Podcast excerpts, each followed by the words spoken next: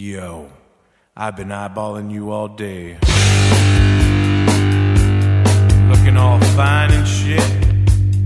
I want to lick you down. Uh, you know what? I'm doing pretty good. Um, Is that chili?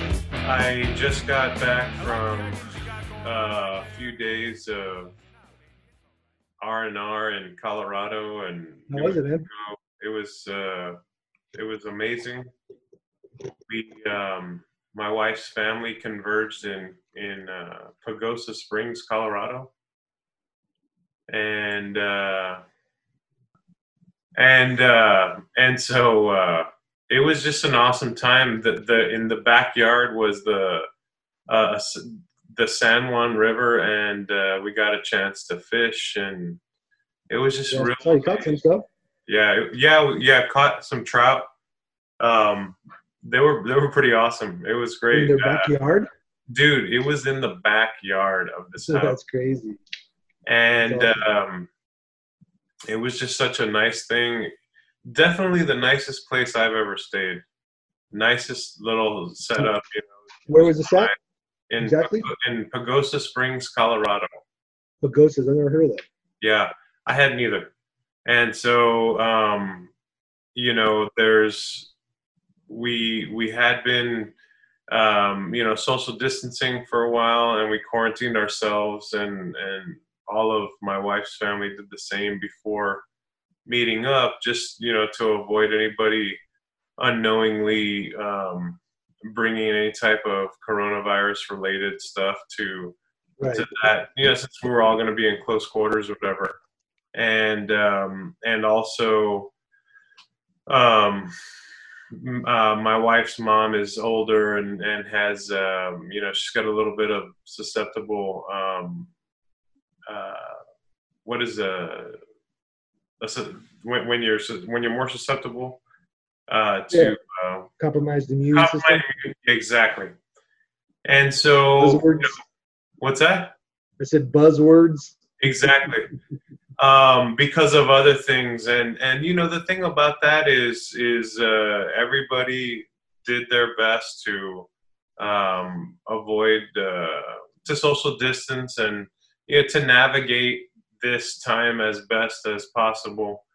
But um, you know, there's no telling because you got you know everybody's driving there, so you, Right. you stop at gas stations, you stop at you know X, Y, and Z, and you don't really know. You know, I mean, it's just whatever. Um, but but uh, you know, and and since returning home, we're also you know kind of you know gonna chill out for a little while because you could be asymptomatic and stuff like that. Um, and and so now here's the thing is um, you know, since we we're in education and our kids um, are scheduled to go back to school in a month or so, you know that that's all all of those things are going to be um, tested, you know, and um, basically just um, trying to figure out you know what uh, you know the best way to navigate you know this time because you know what's the point of of you know social distancing if everybody's going to be coming together in a month? I think that I think that there's there's so much that that everybody will face here pretty soon with that you know being um, affecting so many people so you know there is no certainties there are no you know everybody's just navigating things the best they can Right. um, and Texas is blowing up. So you know, we when we left town, San Antonio was becoming a hot spot, and you know, people are texting. A couple friends are texting me on the way back, "Hey, you know, stay where you're at because it's getting bad here." And you know, the thing is, is it's just such a, a a weird time. You know, I mean, it's it's it's hard, you know, to navigate these times for you know, and everybody's, um, you know, and and I and I I'm definitely I'm definitely um, thankful, you know, that that we've been able to avoid, uh, you know, exposure. We've made certain choices to, you know, to social distance and and you know whatever. But you know, you can't not live forever. You're going to have to navigate these times, engage in certain activities. And so a part of getting together with her family was to to say, you know what, let's let's get together, let's enjoy this, you know, time whatever because we can, Right. but still take whatever precautions that that you can. Right. before the trip I, I went and paid you a visit and because i wanted to to get some treats for the for the family. How did I like them? i'll get to that in a minute. All right. so i ate them all. No i didn't. Uh, no i uh, i'll tell you in a second but you know uh, going and visit visiting you at your shop you know i know that uh, I saw in recent days that you've posted that you know that because of the rising concerns that you've kind of modified your your business, and so um, Again. again, again, constant revision, uh, which is our, our theme for the day, right? The theme for today's show is is that it, it always uh, there's always or what what do we say it was? It, there's It always never ends. it never ends, right? there's always something. So, so talk about um, how you've been navigating um, things the last couple weeks since we last talked. You want me to talk about Anything, uh, food wise or business wise? business wise, food wise, whatever. Uh, it doesn't Food matter. wise is easy. I've been doing shitty. I'll have good days and bad days, man. Like my ultimate comfort is food. Yeah, And I have a good day. It's easy for me to like watch my carbs and be mindful. And then I have days where I'm just fucking tired of it, and I'm like, you know what? I'm gonna go have myself a pizza. So Yeah. you know, it's kind of like yeah, it's just uh, that's my drug, man. You know, so uh, it makes me feel good. So it's one of those things where that's how I comfort myself is with some some good eats. Um, so I've been about the same. My weight stayed almost. I mean, I'm in the 250s, up or down five pounds. You know, um, you know, it's it's that's my struggle. You know, like uh, I'll do good for a few days, and then you know, shit hits the fan, or you know, business is sucking, and so you know, that's the way I comfort myself. You know, now I don't drink, I don't smoke. You know, so I figure Where, where did that's my vice, I guess. so? Where did you get the pizza from? So I had pizza a couple times the past couple weeks. Uh, so I had a uh, actually yesterday, but again, this is like you you try and still be mindful, right? Sure, So sure. I, I had a cauliflower crust pizza from uh, Purple Garlic, Okay, uh, the old Italian restaurant. They have a new location not too far from my house, but it's an old place uh, off Austin Highway. Been there forever, and they opened a recently this past year uh, location off 281. Uh, it was okay. You know, it's it's cauliflower fucking pizza. So it's it's it's all it is. It's like, you know, if you're an addict, it's that little thing that helps take the edge off. As long as you're you're trying to be mindful. Uh, if if you really don't care, then you're not you're not gonna enjoy it. You know what I mean? You're gonna eat it, and it's gonna be like, man, fucking garbage. Because there's no substitute for the real thing. Diet food does not taste as good as real food, but it's diet food for that reason because you're trying to watch what you eat. So you know, uh, you know, so uh, you know, I think I had a, a pizza from. We went to uh, Dough uh, about a week ago or so, um, uh, and they actually they actually just closed uh, last week, like temporarily. You know. Yeah. yeah. Uh, so you know, then other days I'm watching. You know, I'm only eating my eggs and my protein, low carb salad. You know, so not horrible, but the past couple of days have been, been rough. Today I had pho for dinner, so a lot of Well, but pho's not pho's not the worst you can No, do. it's rice noodles. It's not as bad as like no. bread noodles. And I and I really of all the things I try and be the most mindful of is just eating bread. Yeah, That's a, a big killer for me. Uh, Yeah. It really has. I, I really as as as uh, I don't know as I don't know the, the correct PC term, but as as hippie or whatever as this sounds like, I really do think I have developed a gluten allergy over the years. You know, because when I eat bread, I my skin changes. I get like crusty skin. I get patches of uh, redness, and when I don't eat gluten, my skin's clear and uh, I don't feel bloated. So, you know, I've never gotten confirmed by a doctor. It's just years of me noticing I haven't eaten uh, any type of bread or gluten, pasta, anything like that in, in a month, and my skin looks great.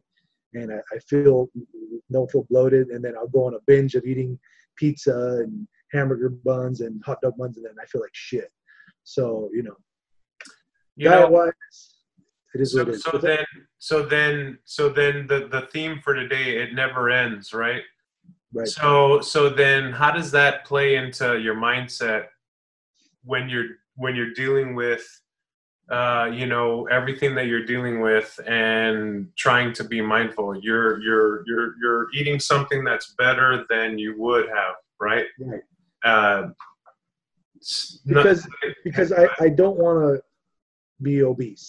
yeah You know, I'm a little I'm a little bit overweight. I'm fat, but I don't want to be obese. You Yeah. Know? So uh, that's where my mind's at. And, Yeah. And like I know I've said it before, and I just said it. You know, I I really don't have too many vices. You know, I, I really Sure. don't drink. yeah I don't smoke. I don't do drugs. I don't nothing. I'm pretty I'm pretty clean living, except eating. You know, eating is Sure. which is is just as bad. Not to say that that's any better. Eating overeating. Uh, so you know, I like to snack. So like I, know, I think we talked about. You know, I have my always have my Coke Sure, my fix. You know, that's awesome but uh, I'm also a fan of uh, Rebel ice cream, which is Okay. like a low carb ice cream, and I'll throw down half a pint, you know, and I feel less guilty than I would have if I would have eaten just a normal Haagen Dazs or uh, Ben and Yeah. So as mindful as I can be, you know. Yeah. But, you know, right now, dude, it's like I'm so stressed out sometimes, man. Like, you know, I'm just, uh, I'm, I'm, you know, I'm not even, I, I'm not worried about my family. You know, I'm not even worried, honestly, about getting sick. I'm worried about my, the past almost, you know, eight years of grinding and, and getting my ass kicked and struggling to build my business, you know, dying, you know, and, Yeah. and we're, you know, we're doing the best we can to survive and to roll with the punches like we just had, you know, with the increase in, in, in positive cases and, um, you know, the, the mayor and Nelson Wolff are fighting with Governor Abbott and, you know, um, fortunately our delivery service has been steady and that's keeping us going. Uh, my install once that first like was it last week when the news came out of like we started getting these huge jump in numbers. My as the the cases went up, my sales went down at the same pace, yeah uh, which I get it. People are Yeah, fucking scared. We're course scared. My Yeah. wife's pregnant and she has a, a, a, a, autoimmune disease. Like I don't fucking want her going anywhere. yeah you know. Uh, and I don't want my son going anywhere. you yeah know, uh, uh, for their safety and my safety and, and our anybody else, uh, you know, we don't want to be spreading shit around, right? yeah yeah So, you know, but I'm scared for, you know, my business. I, I'm not gonna quit. I'm not ready to quit, but Yeah. you know, it's just every fucking day, man. You gotta you gotta roll with the punches, and you know, some businesses have it worse than others. And like we have some good friends here. I'm, I'm gonna throw them a little a little shout out here. My friends at the Point Park. yeah Uh, you know those guys. You've seen them before. The food truck park. Yep. They're a bar, and they were shut down last Friday, and that's fucking tough, man. Uh, Yeah. You know, it's just hard, man. I, I we I, we met up with them. Uh, it was in, here's even crazier. Like I don't want to mention her name. If you know her, great. If you know her, you know this story. Her her, her brother, her youngest brother, d- died tragically in a fucking accident. Uh, her youngest, her daughter, just had a baby. She's a first time grandmother. Her fucking business is struggling and just got shut down. Like it's like shit after shit after shit. And I know how much she's. We, we we met up together, her and her her husband and me and Mary. We're, we're pretty close, and you know, they're hurting, man. Like you know, my heart hurts for them, and I know how I'm struggling. But we have uh, a delivery business that's implemented, that's in place, that's nationwide. Yeah. We're able to to to survive and float, float. And they don't have that in, system in place like we do. And you know, my my, you know, and then losing your brother, being Yeah. a grandmother, a first time grandmother, and not even be able to see your grandchild yet. You know, like, and then the news of like, like they told me they went and bought all their beer inventory for the weekend because that's when you make your money. sure And that Friday morning, they fucking were told to close by 12, and they already had Yeah. spent thousands of dollars on fucking inventory. You know, so right or wrong, I don't give a shit. You know, it's hard not to feel bad for people. Yeah, absolutely. I, I feel bad for people that are sick. I feel Yeah. bad for people that are dying. I feel bad for people whose businesses are dying. Yeah, I feel bad for for people that are having to make these fucking choices of you know, do I let my my my livelihood and I and I think people want to quickly say, oh, you care about material over people's lives. Like you don't understand. Somebody who's built a business from nothing, that is their life. yeah, you're, I would rather die than fucking let my business fail. And I know it sounds crazy, but that's because my business. Th- that's you. It's my child. It's me Yeah, Yeah. you know and so you know it's just, it's it's the right fucking thing to do right now you know it's the right thing to do but i, I just don't like fucking calling people out yeah, being assholes and telling people i told you you know when you work at fucking USAA from home for the past 10 years you can't be pointing the finger at somebody and being Yeah. like i told you because you're safe for now yeah. you know like, you know so i don't know man i'm not trying to call anybody out but you know No, I I understand where you're coming from, man. And Dude, we just need to be fucking kind to each other, man. That's how we solve all our problems in the world. It just treat people how you want to be fucking treated. The golden rule. That's how we get through this. And unfortunately, bro, I don't think half the people in this fucking country treat each other that way. It's sad. it's it's uh it, it is certainly very difficult to see what people are going through right now what you know people are going through you look at places like the san antonio food bank has 10,000 people in line you read stories about people showing up at uh, to get tested for coronavirus starting at 4 a.m Right. I mean you know it, it's just this it, it never stops. Yeah. and it never stops for any anybody because the thing is is you know I, I i'm a state employee. My wife's a state employee. We've been blessed to you know been able to maintain our employment during this time. And and you know i would say that you know we we're definitely blessed in in the regards that we've been able to do some things and and and, maintain our distance the way that some people cannot, the way that other people cannot. And so I understand what you're saying. It's definitely not lost on me. Um, and there is certainly something to be said about the re- the collective response needing to be needing to, to evolve and needing to be better and and you're like you're saying the the passing judgment you know uh, it- it's it's very difficult um, this time for absolutely everybody. And and so everybody is right to feel like right now is is shitty. You know it's just it's tough. And so you know bringing things back to um you know what this podcast or, or with what we get together was originally intended to do was you know how do you navigate whatever shit storm you're you're in how are we navigating it right Right.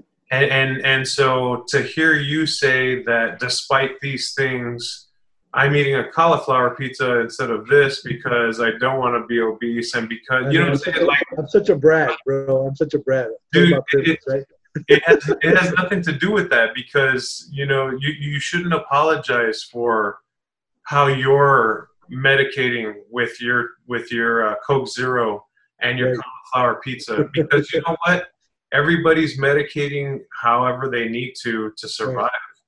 And you know uh, you know it's so crazy that anybody would give anybody shit right now about anything you know Trump's an easy target you know he's an easy target but be, but hating him isn't going to solve all the rest of the problems. We're still going to have to deal with these things. There's still other issues. There's still uh, systemic um, racism. There's still uh, obesity. There's still like all these things you got to navigate, right? So so then you just do the best you can. And, and and and you know before all this stuff happened with corona I, I think that that it was helpful to embrace that mindset because you know everybody's been affected by this. Right. in some form or fashion. Right. And so you navigate it the best you can, and you don't apologize, you know, for it.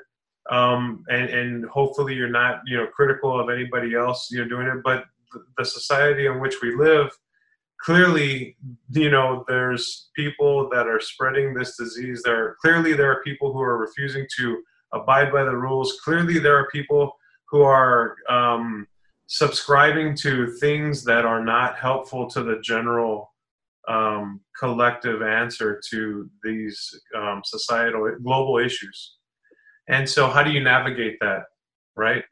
How do you do it despite the fact that your wife is pregnant, that you're trying to save your business, that your friends, you know, are going through tough times because they lost a loved one? You you just do it the best you can, right? You you you know, and and uh, I know that um, embracing that notion that it never stops is very similar to embracing the concept that you're never done until you're dead. Right. And so there's never going to be a point where, you know, that you're finished, right? In Right. health. We've talked about this where I can either we can either lay down Yeah. and you know e- e- even with your your dramatic weight loss, you could have quit how many times? How much how much easier would it have been to be like you know what fuck it, I don't care. I'm gonna just go back to what I was doing.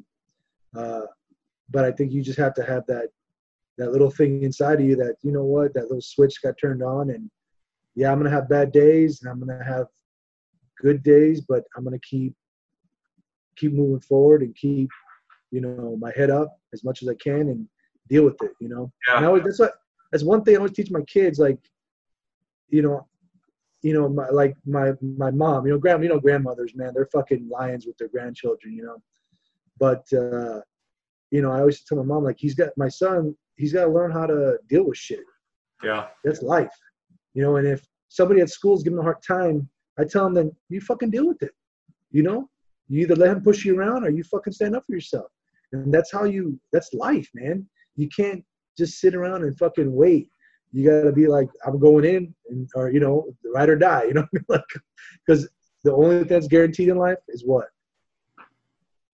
only thing guaranteed in life is Death, death and taxes. right Death well, and tax, fuck, sure. fuck taxes fuck death well, death and taxes is the great equalizer, right? But you're absolutely right, dude. And and uh, and I and I want to say that I want to say that you know a part of not stopping, a part of not giving in, and whatever is realizing that concept, right? And and maybe not taming it, but at least acknowledging it because Right. there are failures along the way and there are things you know if things aren't over till it's over that's fine but there's gonna be you you learn from mistakes. You learn from uh, when life hits you in the face like you're saying. And so a part of it is failing a part of it is going through you know those those uh, experiences right? Like you're, you're saying with your son. Um, you know i uh, I think that um, I, I did an interview yesterday with a, a buddy of mine who um, I I met and um, and um, and so I interviewed him and it's going to be a part of this podcast episode and and and so we're going to take a quick break so that we can um, air that interview uh, so we can share that interview uh, the interview is with a, a friend of mine uh, that I met at a conference uh, earlier this year uh, by the name of Ashanti Branch. Uh, he's been a TED Talk speaker, and I've been working with him um, online and and you know uh, with, uh, supporting him in his health efforts, uh, his pursuits, and uh, he's been uh, very successful. And um, and his his whole uh, organization is about um, moving forward. It's called the Ever Forward Club, the Ever Forward Movement. And so we're going to take a quick break, and uh, and so uh, those 83 of you that are subscribing to our YouTube channel uh, here at Fat Talk can can uh, listen to what the man has to say he's an awesome uh, he's an awesome guy. So we're gonna take a quick break. We'll be back uh, after this interview. All right, Fat Talkers. Uh, I'm uh, one of your, your hosts, Chuck Hernandez, and I'm here with a, a special friend that um, that whose name is Ashanti Branch, and um, I from time to time I, I, will interview somebody that uh, is um, worthy of an interview, someone who has uh, something to share about their own experiences and um, from time to time, I'll, I'll talk about, um, you know, I'll, I'll, mention my job, but it's not a really whole lot of, of crossover with with the the health pursuits and my work. Uh, back in January of 2020, I met Ashanti at a conference for my uh, through my work, um, and it was a conference for the Texas Association of Gifted and Talented. And so it's an organization that brought him on to be one of their key speak uh, keynote speakers at their statewide conference uh, here in San Antonio. And so it was kind of a, a coincidental thing. I I was I was uh, hanging around after his uh, after his um, his speech and his uh, presentation, and his stuff was not too far from where I was sitting. Started talking to him. And and it was interesting because at the time I I didn't know I, I, had a lot of things happening back at work. And I and I was kind of on the fence about even going. And so when I when I went um, you know it was it was a worthwhile event but when I heard Ashanti speak and when I heard what he what his what his efforts were behind I knew that I was in exactly the, the place I needed to be at the time. And so I'll talk more about that in a little bit. But first, I want to introduce uh, you or have you introduce yourself. Talk a little bit about who you are, where you where you live, what you do, what are your efforts, what what what, what why are, why are we speaking to you today? What, what tell us a little bit about yourself. Well, thank you, and I'm so glad to be here with you. And uh, what a, a great uh, thank you for the intro. My, my, name is Ashanti Branch. I'm from Oakland, California. I am a son of a single mother. Um, my father died before I was born, and so my life started off on a journey of trying to figure it out by myself a lot. Um, I think that my mom did the best she could raising a little boy, but she doesn't know how to be a boy. She doesn't know how to be a man. So she did the best she could with the tools she had, um, but there was some things that she couldn't do. And as I grew up, I just was often feeling like I wasn't up to the responsibilities that men were supposed to be doing. Like I was told at seven years old, you're the man of the house. And what do I know about being a man at seven? I, I just wanted to go out and get on my big wheel and play. Um, but those responsibilities were given to me early. I helped to like take care of my siblings growing up. I was I, I was raising kids as a kid, and I didn't even have kids, you know. But I, I, am today today the work I get to do um, is based on this work around masks. And it started because I followed my heart. I was I was chasing money as a career. You know, after finally escaping the chaos and madness of Oakland, I went off to college to be an engineer. Wanted to be rich, and slowly, or actually quickly, I realized that you know this money is fun. Having money is fun, but it wasn't bringing me the happiness that I thought I was working for. I was working for happiness ever after, and I was only getting happiness during happy hour and I was going to a lot of happy hours. And I think I was probably going to too many happy hours on Friday night, Saturday night, Sunday morning. I was hitting all the happy hours, but I don't think that as a as, as a context overall, I would say I was happy. Um, but the money could hide a lot of unhappiness. And so when I got called to become a teacher, uh, it was because my my something in me as I was tutoring this at this program, it said you should be a teacher. And I'm like, teacher, teachers don't make no money. You gotta take that take whatever that inner voice that was calling me, I was trying to tell it to go away because I don't want it. I don't want this message. I don't want this job. I don't want this responsibility. I want to be rich because I already grew up poor. I know what poor feels like, and I don't like it. Um, but teaching kept calling. You know, no matter how many jobs I changed and made more money, that calling on my heart to say, "This is not what you're gonna. This is not what you should be doing." And luckily, I didn't have a house. I didn't have any family, so I could I could make the move without hurting anybody else and putting anybody else in jeopardy. And so, long story short, I began to do work with at the school. Uh, I was a first year teacher failing. I started this club called the Ever Forward Club for young men to give them a space to like recognize that they they're way more than what they're letting people see. Um, they were failing my math class. I was a math teacher, and uh, that's how the Ever Forward Club started. And that work took us to be a part of a documentary called The Mask You Live In, which helped, which which created this, uh, which we created a activity called Taking Off the Mask, uh, which we'll probably talk about, but an opportunity for people to get real. And uh, that opportunity has been taking me all over the world. Um, as an engineer, I maybe went to two or three places outside of the United States. But as a as an educator, following my heart, I've traveled to several countries, and we are now doing work in 16 countries around the world um, and many states in the United States. And I don't think, as an engineer, that was what I was heading towards. But I'm so glad I followed my heart. And so today I get to be on this conversation after we met. Um, and the work I do in education and schools all over the, the world has been about me just sharing my story of following your heart, um, even when sometimes it's hard to do. Can you elaborate on what you mean by taking off the mask? Well, two things. Where does where does Ever Forward come from? Right? Yeah. So somebody is working in your in your building there. Um, so what what is he doing? He's moving a canoe. Uh, oh, canoe. Okay. I'm, yeah, I'm in a I'm in a I'm in an old pier building, Okay. and uh, they they built a pier a canoe shop over there. Okay. And so uh, yeah, that's what's happening. So he's actually closing up shop. He's closing the doors, so it may be a little bit more noise because it looks like canoe? uh, Do you canoe? I have canoed. That's past tense. I have canoed, um, and I currently, as you can probably tell, I'm not necessarily in the canoeing. Uh, uh, Well, in the in the right garments. But I, but I Okay. can't So, canoe. but would you call yourself a canoeer? Uh, hmm.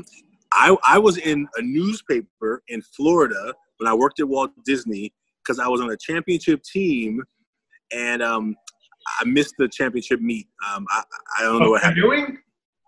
Uh-huh. It was at, at Disney. I used to work for Walt Disney Imagineering. So you you're saying that you missed the championship for canoeing? No, no, I missed the championship canoeing race. It was a it was a, a canoeing Oh. race Oh, for a team, right? Right. I, but I of, missed of workers of workers. uh-huh, workers who worked Okay, at Disney. got it, got it, got it. Yeah, Okay. competing against other teams around the park, and I, I was so mad. I was so sad. They were, they were, they were upset with me. They were upset with me. But I, I- don't even know what happened. I I don't think that you probably guessed you'd be talking about canoeing, your canoeing experience. But let's go back. I want to know where where does where does the Ever Forward Club um, name come from, Yeah, and and why why masks? What what is the mask challenge? What what is it that compelled you to address this, and, and why Yeah. in that form? So where did Ever Forward come from? Talk about the mask challenge and why why is it that that even came about? yeah. So you know, when I graduated college in 1998, a lot of companies. It was after the the 92 recession ish, and then around 98, you know, things were booming again. So a lot of companies were on college campuses recruiting, and they all had these core values and like you know, go get them. You know, we won't accept the status quo. We will go forward. We will push harder. We will be bigger. And I and I just like started learning all these words. So when I went to become an engineer, I just had these words in my head. So every interview I had, I was like using all the core values I was seeing at all these companies, and I was like, you know, these are my values. these are my values. I mean, they, they, they worked. I mean, it was like I wasn't lying, but it was like I just started using these core values, and I think one that I really stood by was keep moving forward. Like, don't get stuck, don't stop. Like how, and I think that's how I made to college. There was a lot of people from my high school and from my city who didn't go off to college, you know, who didn't go off to pursue bigger things.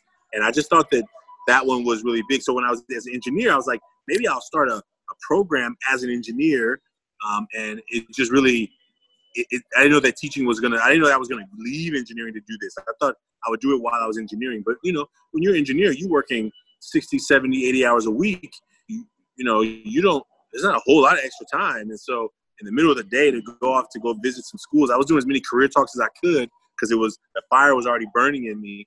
Um, and when I became a teacher, I was like, well, maybe after I teach for five years, I'm gonna start this club called Ever Forward, like go forward, right? And it, it couldn't even wait till the first couple of months of school. Like it was like I was noticing smart young men in my class. I, I didn't know who the club was before. I just had the name in my mind. But when I started teaching, it was mostly young men who I was seeing were so smart. They were smarter than I was their age, but they weren't showing it. Like I was, I thought I was smart, but I was willing to show it. I was, I was hungry to be like, I got this. you know, call on me, right? I, I, by the time I left middle school, I wasn't afraid to be the smart one, you know. Um, and I was always battling with two or three, four people for like the top GPA, right? Um, and most of my friends, we didn't talk about GPAs. I would hide my grades, you know. So I think Ever Forward was in me all along, like as a context, as like I want to go forward. I I don't want to get stuck here. I knew that my city, Oakland, as much as I love Oakland, it was not a place that I was saying I'm a I'm gonna be here the rest of my life. I was like, I can't wait to get out of here. It was it was it was it was sad. It was painful. It was I didn't like seeing people on drugs. I didn't like seeing people strung out. I didn't like seeing people in the middle of the street mowed down. I didn't like seeing that. I I I, I was against that, you know. And so I was like, I'm out of here as soon as I can. Um, and now I, I still live in Oakland, and that's by choice but I get to be, be a part of the transformation that I want to bring. And so that's how Ever Forward the name came around. Lots of like life experiences, but also that that core value company jargon that was going around. And the second question I think you asked was um, why why the masks? Who were like where did that mask? Yes, and it's yes. funny you you mentioned that you used to hide your grades. That that was a mask in itself. Oh, you, you better believe it. Yeah, masking your your your your good at your scholarship from your from your friends. Because yeah. be but I, I, have an idea why you did but tell me why. Was well was because oh no it's clear. Smart's not cool in my community. Yeah exactly exactly. Yeah smart you're a nerd. You're yeah, like a totally. geek. Schoolboy. Yeah you want to be a you're like an oreo right? You're black on the outside yeah. white on the inside. You think you're smarter than us? You think you're better than us? And it's all that stuff that if you are not if you're not solid in your own self yeah. you will fall into a trap that makes you act dumb so you don't look smart, which actually is not what you really want. And I think deep down, the people who were talking that stuff to you in high school, by the time you become an adult and who, who has a life who's messed up, those people are nowhere to be found. Yeah. They're not uh they're not giving you loans to help you live your life. They're just like, what happened to you? and you're like, I was trying to follow you, right? So I was clear that my my job was to go forward, you know. And so um, the, the the the vision of like myself of like, even though I knew my friends, look, they knew I was on my way to college. They knew I wanted to have better things in my life. I had a big vision and dream. They knew it, but I still had some. I had some fear around trying to uh, like showing them up or something, right? Making like like like for me, math was easy, right? My mom, we grew up, we didn't have a lot of money. We played a lot of games, board games, Monopoly, Uno, uh, backgammon, all number games, right? So I got good at numbers, like just number, boom, boom, boom. So math was like, I love math. So math, I didn't have to work hard. So when my teachers would come and give tests back, like I was just hiding in the bottom of my backpack like I didn't get it back. Because a lot of my friends, they, they didn't, they didn't, like I had my friends and I had the people I was competing with for grades. So my friends, they, they didn't always get high grades. And I did, we studied a lot. I helped them study. I would help them with their homework. I mean, I've even gone as far as to let people copy my homework, right?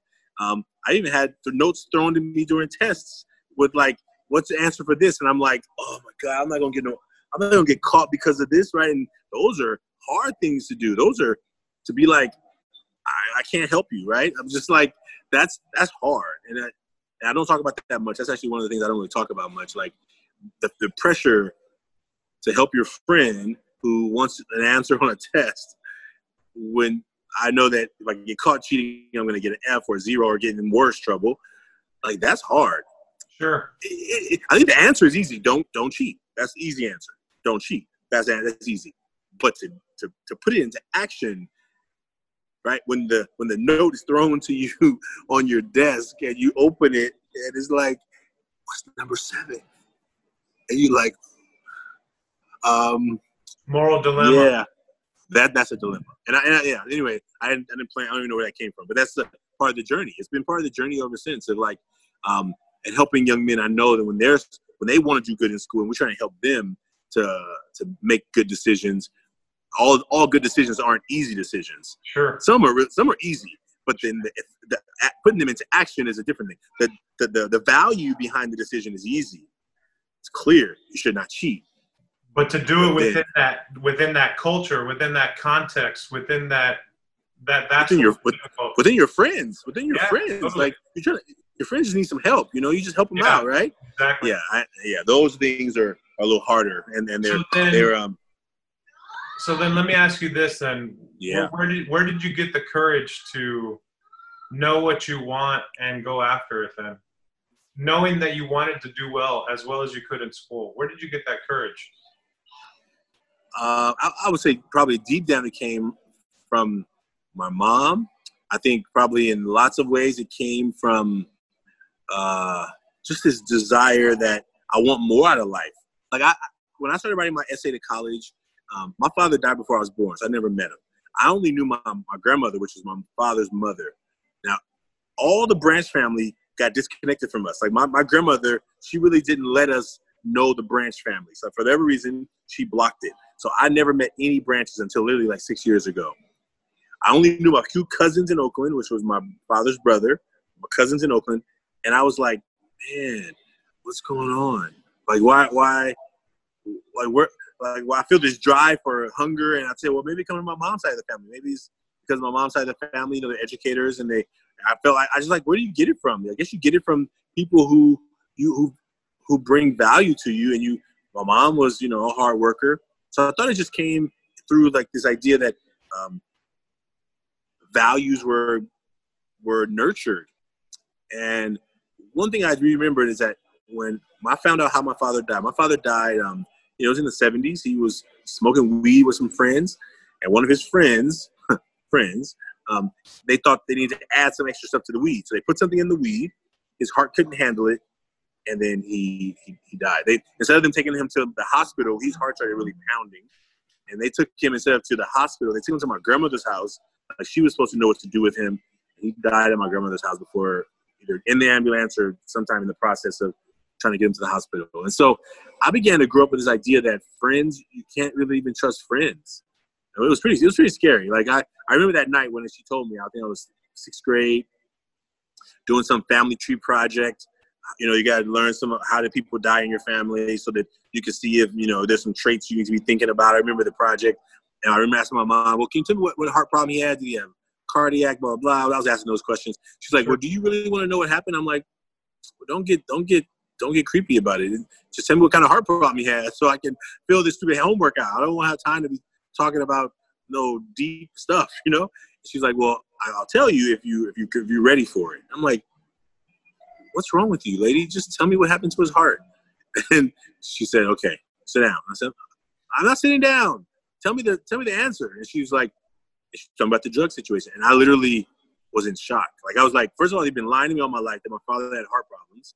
When he he basically got he basically overdosed, maybe you can say, but whatever you call it, Sure. his heart couldn't handle the drugs that he was on, that people put in his in the marijuana that he was on, and uh, he died. And so I began to like, man, your friends would do that to you? Like I just didn't even understand that that was a concept. And I think that that has, I mean, that's definitely uh, affects my life in a lot of ways, right? And like trust.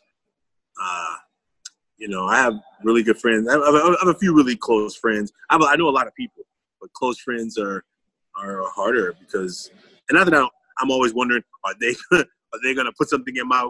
I mean, I don't even smoke weed really, you know. So the idea is that uh, this story is going in a really interesting place, right? But ultimately, I realized that um, I had this belief that um, my father not being here was because somebody didn't do right by him. Sure. I think those are the that was a journey. It's been a journey ever since. And so I'm um you know today I get to be like in the work I do with young men un- helping them unpack what do they feel about where they are today. Like how is your life? Is it going the way you want it? If not, how do you feel about it? If you feel good about it, excellent. If you don't, what do you what can we do about it? What can you do about it? It's not me doing anything. And so that's the work that we get to do to give young people space to be more whole and more you know more alive. So it sounds like your own self realization impacted. I think you're on mute right now. Hello, hello. Can you hear me? Hello, can you hear me? Hello. Yeah. Is it maybe it's my side? I, I can't It hear you still. it might be your side. Yeah, mine mine is mine's working. Yeah. My, my sound is all Hello, up. hello, hello, hello, Oh, hello, hello, hello, hello, hello, hello, hello. Yo, check. Uh, test your. yeah, I Uh, still can't hear you. hang on, I'm gonna. Okay. Should I should I hang up? No. Uh,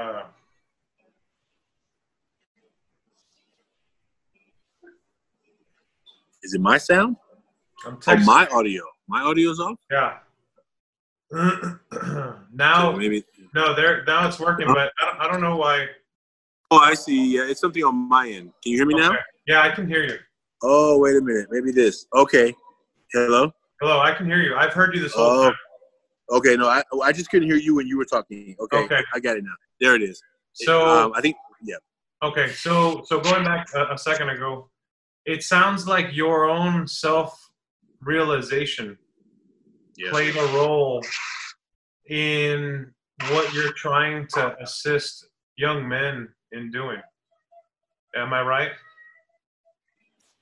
Yeah, I, I think what I what I created in Ever Forward was what I actually needed when I was in high school. Like I needed a place to go and talk about what I was going through. My my my home life wasn't so exciting. My mom married a guy. I don't think he was uh, particularly nice to me and my siblings. Uh, he he really loved he really loved the son that he had by my mom, but uh, we we got treated not so well, and um, I think I I just wasn't happy. I wasn't happy at all. Um, and so I thought that going to college was going to help me be happy. And I realized that, oh, you know, college did a thing because I got to go and be free. I was not responsible to anyone else for a while. But I think what I created Ever Forward was what I really wish I had in high school a place to be seen, be heard, be pushed to be my best self. And I worked hard in high school. But you know, when I got to college, there were people who were smarter than me. I was like, how you get to be smarter than me? Like, you, how did you get to be? Wait, what, did your teachers teach you in high school? Because I know I did everything my teachers did, and I'm, I'm you're, you're way smarter than me. I was trying to figure out what, and I realized that man, these other schools, their expectations of the students were way more than my high school. I mean, if you could have given, given me more work, I could have done more work. I did everything they asked me. I had a really high GPA graduating, and so I think that um, I wanted to build a place where young men, regardless of what the school gave them, they knew that they could go more and harder and they could learn better and bigger. And that's what I wanted to create in Ever Forward. That's the that's what that's the journey I think I was trying to build of trying to create a space for young people to be more of their best selves. And that's that's what we've been that's what we've been trying to do since 2004. Um, creating those spaces, giving them experiences. Like the young people don't come to us on their way to college necessarily. Like they're all capable, but they don't even want to be in high school. We're trying to help young people who are on their way to dropping out to say, you don't want to drop out. That's the, that's the least you want to do. You actually want even way more. You know, you don't want to just have free time right now. You want to have free time to do your dream and your goals and your and put things into action. You have big goals in life, I'm sure. And when you help young people find that goal in their dreams, then you can help them come alive. But if they're in school and they're just like, this is boring, this don't mean nothing to me, then they're they're on their way out the door. And so my work is around like supporting them to be their best selves. And that's what we do. And and I mean, even though when I got to high school, I was already on, on track to to I, I had some dreams, but I didn't have, I had no I was I was kind of I think if I think about it, I should think I haven't used this word pretty much ever. I would say I was pretty lonely. I think I was I felt really just unseen, right? Like, you know, I'm the man of the house in seven. My mom marries this guy when I turn like 12 or 13. Then now I'm not the man of the house anymore, but I'm also I'm not even nurtured by a man in the house. You know, like I'm my my my my title as a responsible part of these for my siblings. So I had to keep nurturing them because we weren't getting nurtured by a father figure. It was a man in the house who who got the, head chair at the table, who got the big piece of chicken, you know, who got to who, got all the stuff that the sit in the chair, the cat, you know, the chair, his spot, right, his own rocking, like all that stuff happened. It, but we didn't get, I didn't get a, I didn't get a father in the process. And so I think that I, I try. I think my journey has been, man, Shanti, what if you could just help other young men who whether they have a father or not. It's not really about replacing the father. It's about do they have a space to be and come alive and be their best selves, and that's what we're trying to do in Ever Forward. Um, so it's a powerful movement, and I'm gonna I'm gonna go a little bit back in our relationship for a minute. So we met in January, and and I want to come back to the health thing in just a minute because we're still on the topic of your movement. Yeah. And what you provide for for young men. Um, we we we began communicating from that um, um, meeting in January, and you were heading to South by Southwest in March, and, and I and I said, you know what, I may be up there. You know maybe uh, maybe I can go and and uh, you know check out whatever it is that that you're going to be a part of up there, or maybe we could just grab a bite to eat. So fast forward to uh, spring break, the, the the the the beginning of what would become coronavirus Yep. pandemic.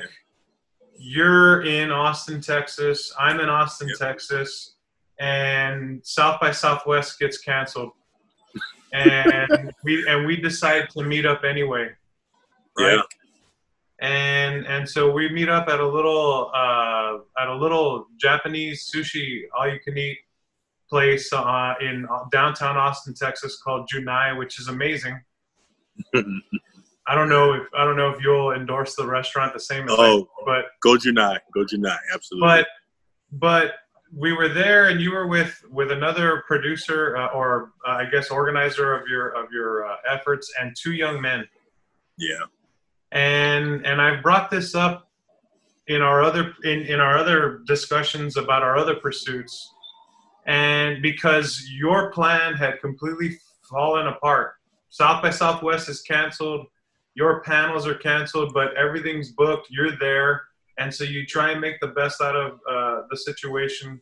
And so you have your young men producing um, content right? Whether it Yeah. be, whatever it's going to be.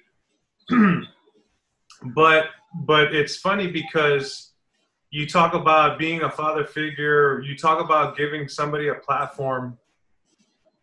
When i saw the way that you were speaking with these young men it, it, it was it was it was what you're talking about. You were giving them the opportunity to have some space to create and to navigate but you were facilitating that in a way that you you're saying you never really had yourself. And i see the beauty in that. And and, and it's a it's a wonderful it's a wonderful thing that that your organization does. It's a powerful uh, story because basically what you're doing is you're you're you're forcing these young men to take stock in where they're at where they want to be what they're doing have some type of self-realization right you're giving them a platform and it's a beautiful thing. Um, and and uh, you know the way that you spoke with the, these young men which basically was very relentless very very father uh, father like you know high expectations. And, and and when i saw that it was it was more real to me than you speaking at the conference. Because this is where the rubber meets the road this is uh, you know i don't know if these kids have parents in their lives or not but the the way that you set the bar you know was what most kids need. They need to be pushed. They need to be um, you know pushed into taking this self actualization right? And, and- and Yeah. so and so this is this is your movement. This is what you're all about. But let's go back. When we start talking when we start talking at, at that conference in january you know we're talking about one thing or the other and then and then health comes up right we start talking about health a little bit and, and i talk about where i've been and where i'm going and what my plans are and and how what you were talking about at that conference spoke to me because I was already in the process of trying to figure out how do I get the kids that I work with into nature? How is it that I get, how, how do I get them to connect? and and like I said earlier, I was like, man, I don't really want to be here, whatever. And then I, when I saw what you do and why you do it and who you work with, I said, this guy right here, this guy is, this is what I needed to see today. And and so you take you take young men to to uh, experience things uh, in nature, and you connect them in, in nature, and and people um, will will put in the in the con in the um, in the description of uh, in this and and anything that we post about this uh, your interview today, uh, where they can see these efforts because they're they're wonderful. Yeah. Um, but but um, you know, going back to that, um, you know, we were talking about health, and and so I, I want to ask you this. Um, Yeah. And, and, and actually two things because one i want you to explain what the mask activity is. But Yeah. the second thing i want you to explain and and and you know you can share as much as you want.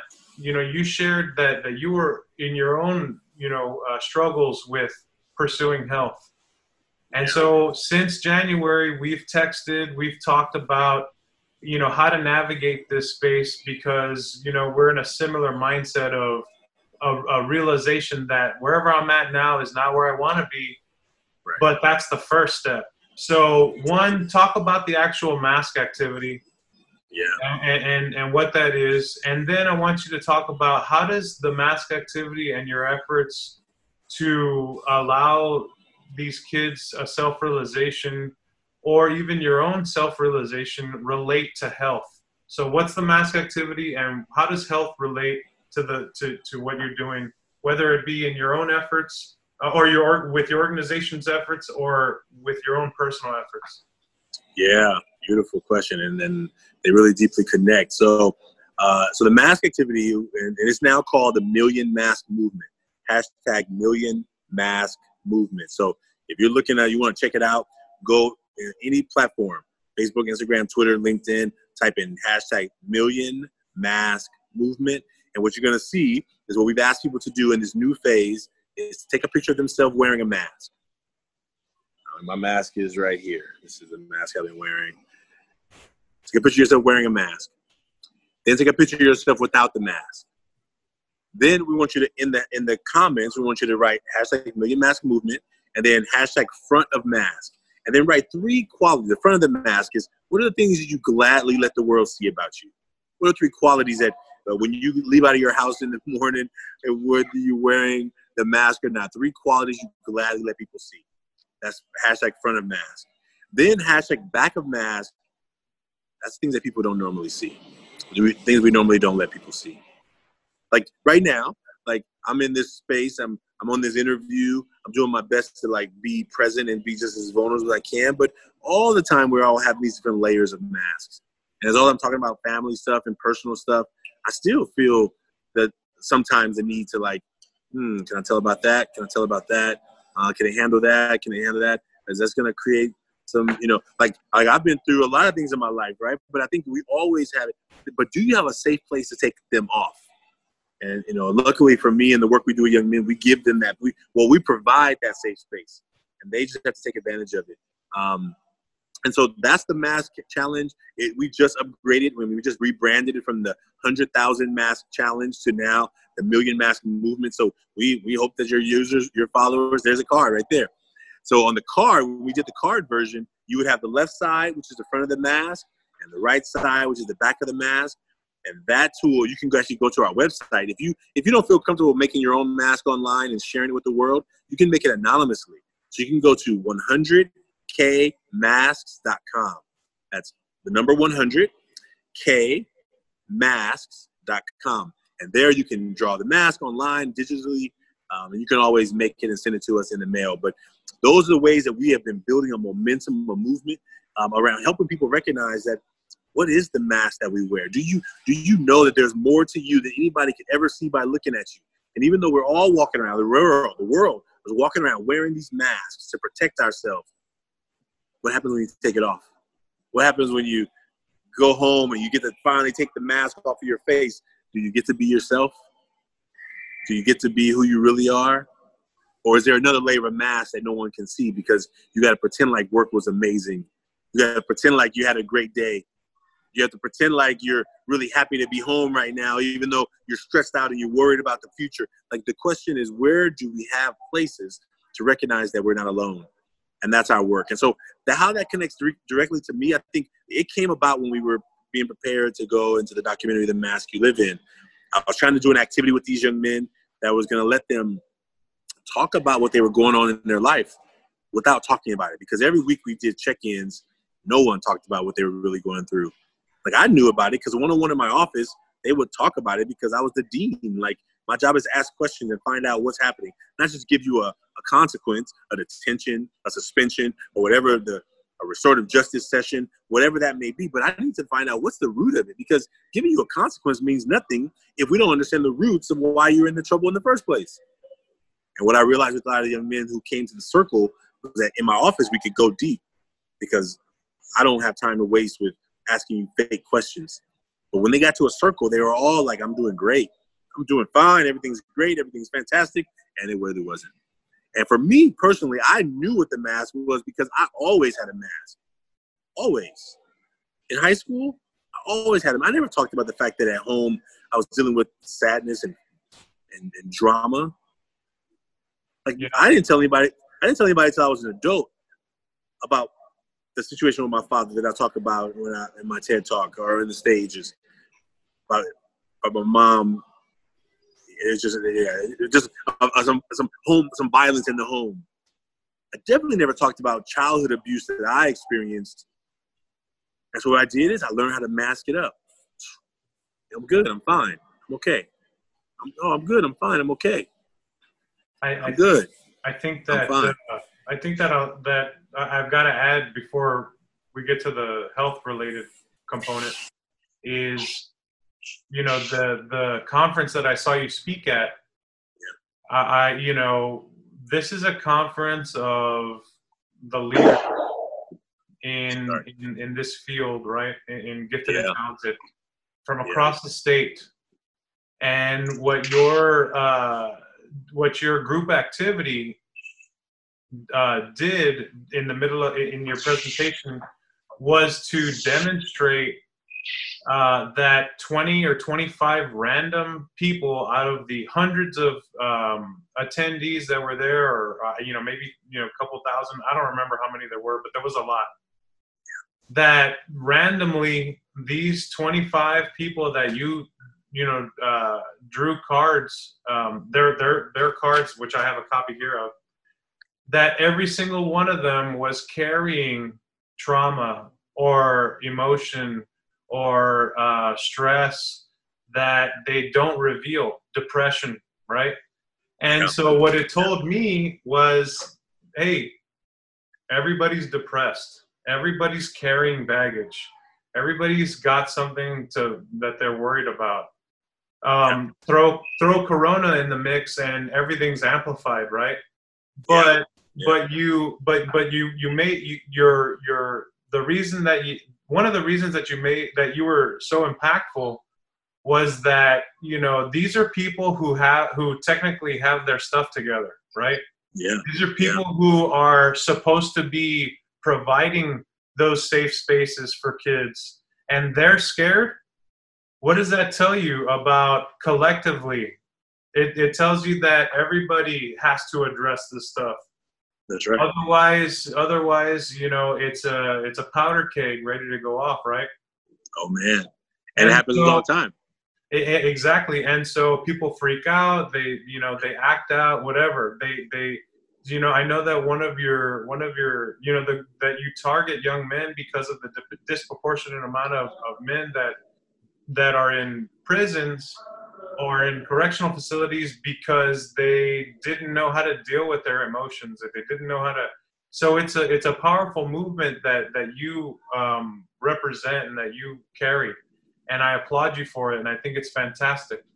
And, and there's yeah. I, I, I, I want to say one more thing. And, and it's more than just how many are disproportionately in prison because 94% of people in prison are men. So that data right there is already like I didn't know a whole lot of people in prison. I mean, my brother has been in trouble. I had a my brother who has a mental disability has been in trouble and he's been in jail. Like I know people who have been in jail, but it was more because I saw people who were free who were in mental cages, who who were walking around the streets emotionally almost adolescents like no tools to navigate stress and sadness and fear so everything turned into anger everything turned into rage and guess what i was one of those and at 17 years old with a paper bag in my car that i got from a friend's house after my, my, my mom's husband put his hands on her i was about to throw it all away i was a 3.9 G, or 3.8 GPA student on my way to college, already accepted to college, and I was about to throw it all away. You know why? Because nobody ever let me talk about what I was feeling. I stuffed it. I stuffed it. I was smart. I got good grades, but I was emotionally felt lonely. I get it. That's that's that's a tough one, man. And and you know what? Your your your efforts are amazing, and I and I totally applaud you. And and people can find all this information out uh, on on your on all everything that you've published via YouTube and, and your website, and we're going to share all that information. But here's the here's uh, here's the, the the here's where I, I want to uh, segue into the health. Yeah. So you're Yeah. a big man, and and and I'm a big man. We can relate to the the obstacles that have been in our uh, you know path and pursuits for health. Yeah. Um, we can relate to past successes in in weight loss through extreme behavior or you know programs you know eh, whatever talk about your health pursuits because this is a, a, a, a podcast that is specifically centered around uh, our, our pursuits for health right? What Yeah. what is it about your health and everything that that is is it comes with that? How does it relate to your efforts?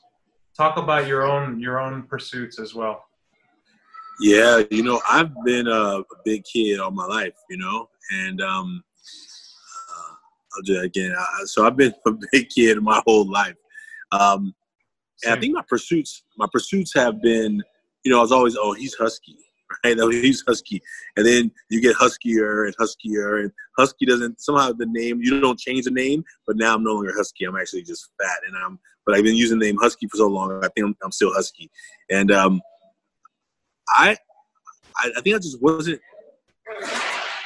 I, I, I grew- an addiction that I didn't know I had. Let me tell you how it happened. I, I went to India, came back from India. My mom was like, "Hey, I'm in these classes for an addiction to flour and sugar." I'm like, "Addiction to flour and sugar? Who has an addiction to flour and sugar? That don't, that don't make any sense." She's like, "Oh, you got to come to one of these meetings. You got to learn about this stuff." Now, my mom, I got it from you know watching my mom operate and how she handled her relationship with food and I, you know, I picked up on some habits that were not healthy, but that's just where, where do you learn it from? You learn it from people who buy you food, right? Um, and I had, and I realized I went to a couple of meetings. I'm like, oh my god! And so I when when I first started like, that's not when I pursued my only time I pursued my health, but that's when I was realizing, oh, this is a real thing. Like, you mean flour? Like, there's an addiction thing. Like, I haven't, and I and I really tried to stop eating sugar. I remember the first time I tried to stop. I lasted 24 hours maybe. And I was at one event, they had cookies on the table. I'm like, oh no, I'm good. And that smell, that smell like came into my my my, my body. And I was like, you know, listen, uh, for anybody who has an addiction to drug, I don't I don't play around with addiction. I have family members who have had addictions. I was trying to turn off a signal in my brain that said, I'm ignoring the smell of those cookies and I could not turn it off. I felt like I was going literally insane. I'm like, Shanti, why are you tripping? Like, and then I started telling myself, well, having one cookie is not gonna hurt nobody. I just decided that morning I'm not gonna have any more flour and sugar. And literally that evening, I am like losing my mind with some cookies on the table. I, I can only tell you, if you have ever dealt with an addiction, that it is exhausting. And I and I and literally I gave in. I gave in. I gave in. I was like, I ain't hurt nobody. It's my own mouth and my own body. I ain't hurt nobody. You know. And that's what I did in college. In college, I didn't smoke. I didn't smoke no drugs. I didn't do drink no alcohol. But I ate. at cafeteria, all I can eat. I even. So I, I turned everything around. I said, you know? I don't drink. I don't smoke. I just eat. and I was justifying that the fact that I ate all the time because I didn't do drugs or alcohol because I didn't think that food was an addiction. And so I'm uh, I'm kind of going back. I mean, it starts early. I think my addiction to food or finding comfort in food was during some childhood trauma that I couldn't talk about, and I needed some comfort. I needed some comfort, and you can find comfort in a pack of Oreos. Like, um, it was Ashanti's favorite cookie, his first, before I think the slogan was America's favorite cookie. Because as an adult, and when I was younger, you only can get a couple. Yeah, my mom only give me maybe four or three or whatever. When you're an adult, you go to Costco, I can buy as many Oreos as I want. Eight ninety nine for ten sleeves. Unhealthy. And I would eat them all with no remorse. well, there's remorse when the box is empty because now I got to go back to the store, but no remorse in the fact that I just ingested like food in an unhealthy way until I realized it it was it was killing me. And luckily, I didn't end up in the hospital before I realized it was killing me. Like I started learning it on on the way, and I and the, the, the spikes and up and down. I've done a juicing cleanse. I released 70, 80, 75 pounds, and then in, you know that was 2014, I think 2014, 2014, I think. And you know this is this 2020. I've put all that weight back on. So I didn't really have a healthy relationship with food. I just you know did like I basically starved myself for 90 days. I mean, I was drinking a bunch of liquid, so I was like, "Oh, I'm I'm doing a good thing." And then I go back and I had no, I didn't change my relationship with food. I just did something to change what I was doing in the moment.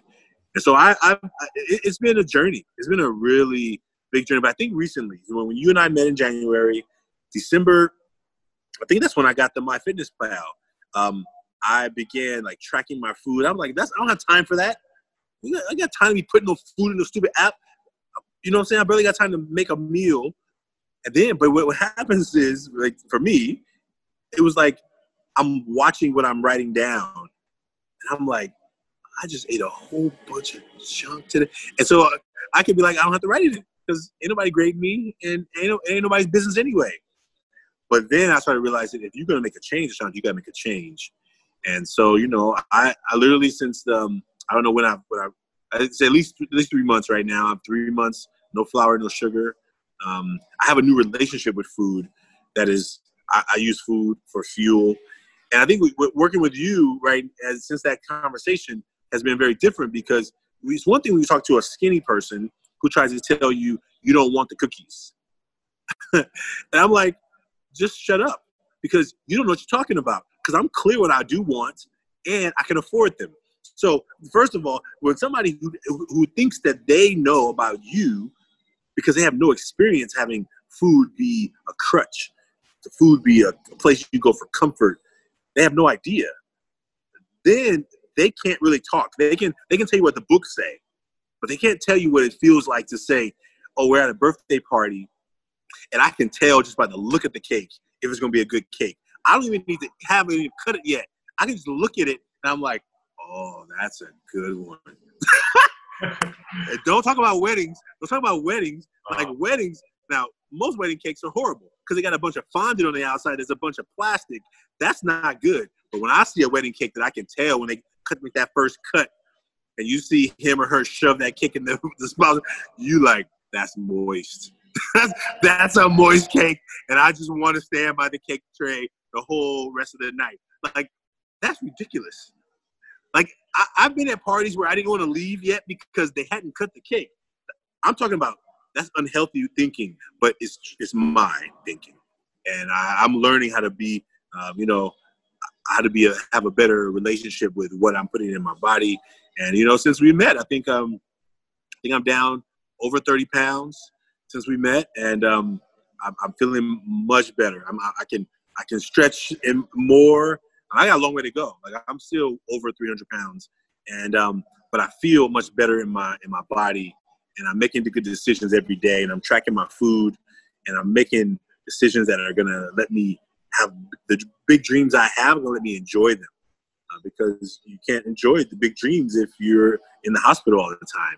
And I think that what I've learned to do now is to uh, change how food uh, is fueling me, as opposed to letting it just um, excite my tongue for the moment.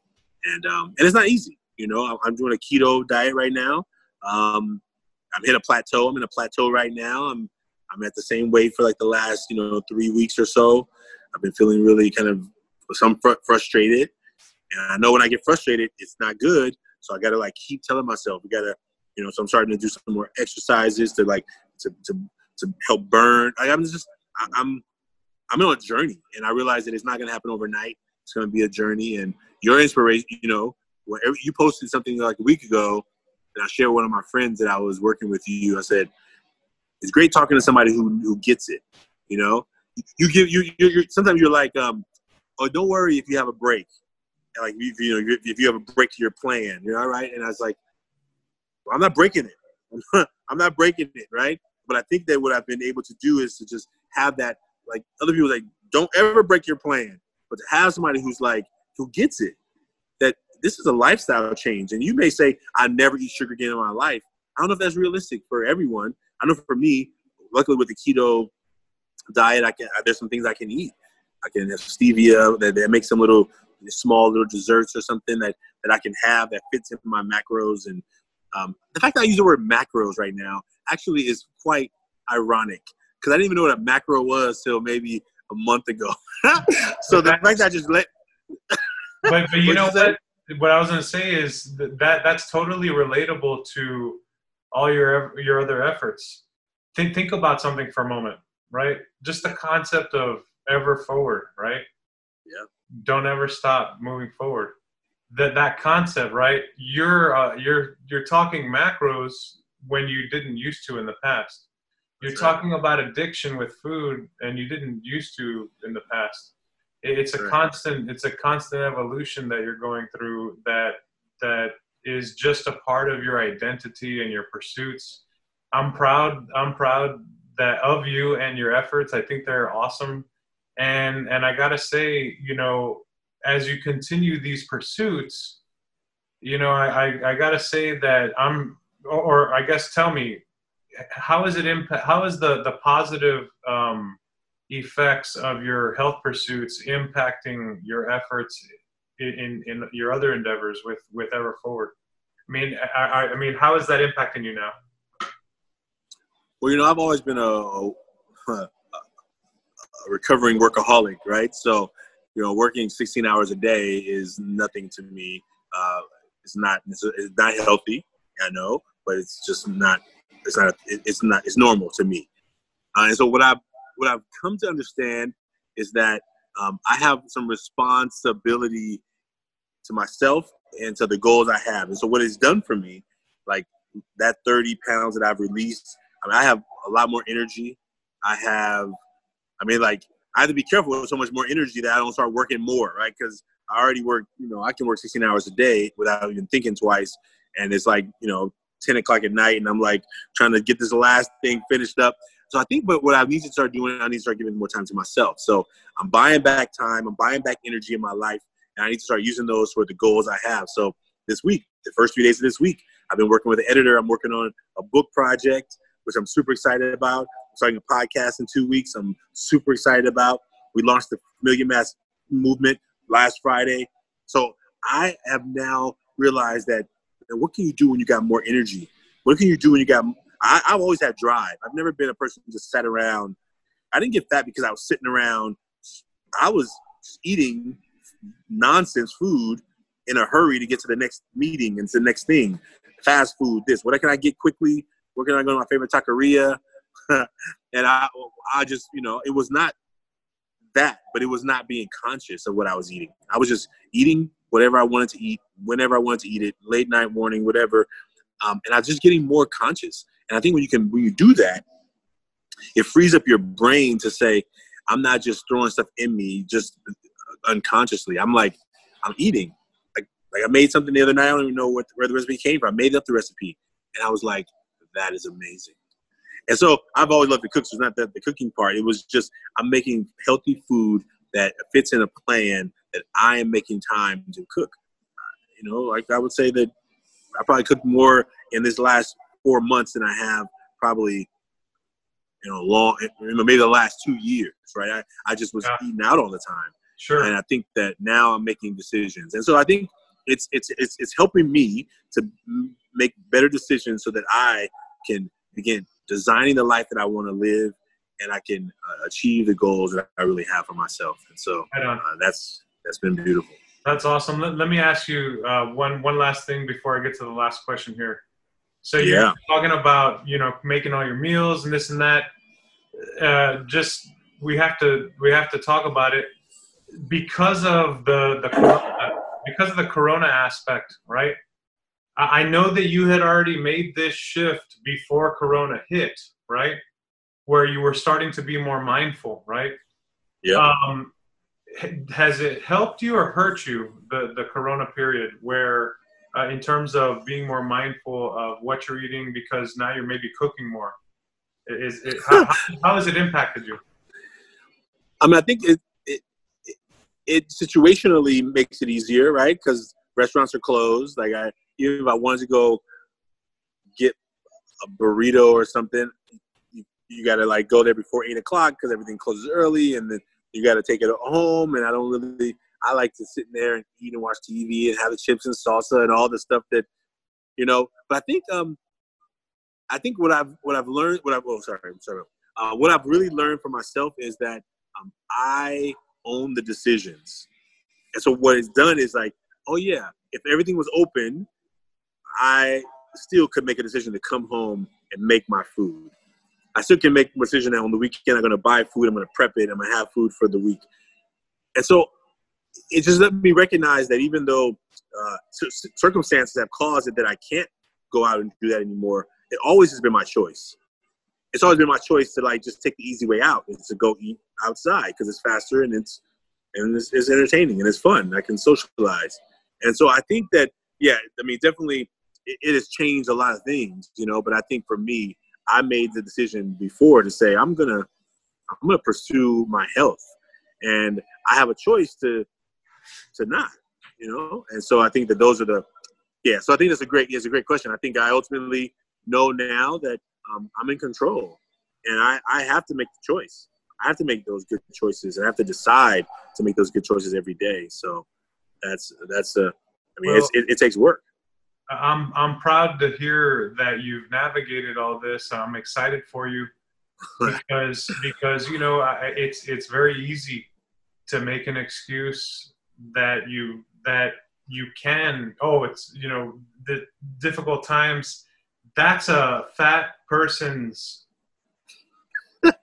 pass a golden ticket to go get the burrito with the salsa with the guacamole whatever whatever it is you know it's fine and, and you know what?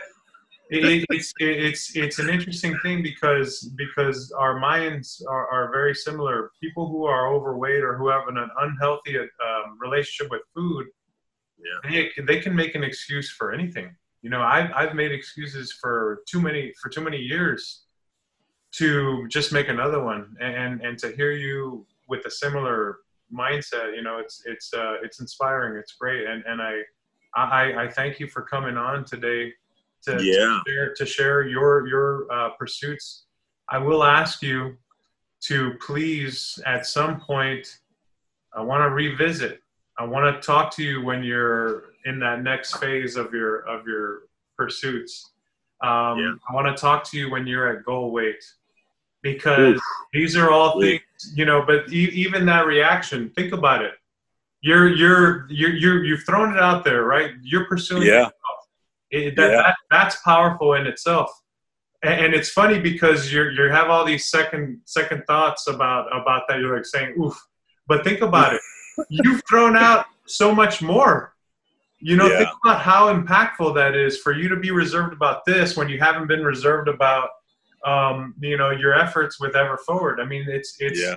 that's how psychologically crippling it can be to Yeah. be overweight and to be uh, to be um, hamstrung by food, right? So here's Mm. here's my last question for you because so Oh, you, have, yeah. you have to promise me you have to promise me that you're gonna that you're gonna uh, come back when you're in the next phase of your journey, or I, or, I will. or at least check in, right? And then, I will. and then of course at goal weight, maybe we'll meet up at Junai, maybe at post Corona. yeah, that's what I'm talking about. I'm But talking we'll sit at the bar. We'll sit at the bar. So here's the here's the the last question I have for you. And I'm gonna walk outside so I can Okay. show you this view because I wanted to show you this view of where I'm at right now. Okay. But I'm ready for I'm ready for the last question. So, uh, well, first of all, before I get to the last question, you you you're in Oakland. Are you a Raider fan? No, actually, um, you an Athletics fan? you know, I'm an A's fan. Yes, Okay. yes, I'm an A's fan. Bash I, uh, Brothers, Bash Brothers fan? The old- Yeah, that's a absolute The Canseco Rooster and Mark baby. McGwire. yeah, baby. Now That's let me right. ask you this: Did Did you ever watch the uh, the the Bash Brothers uh, Jimmy uh, or Adam Sandberg uh, spoof? no. No, you you've got to see it. If you're an A's Okay. fan, especially that era, you've got to see it. It's Adam Sandberg, and he does he does this real funny parody of Jose Canseco and Mark McGwire. It's like a whole thirty minute special.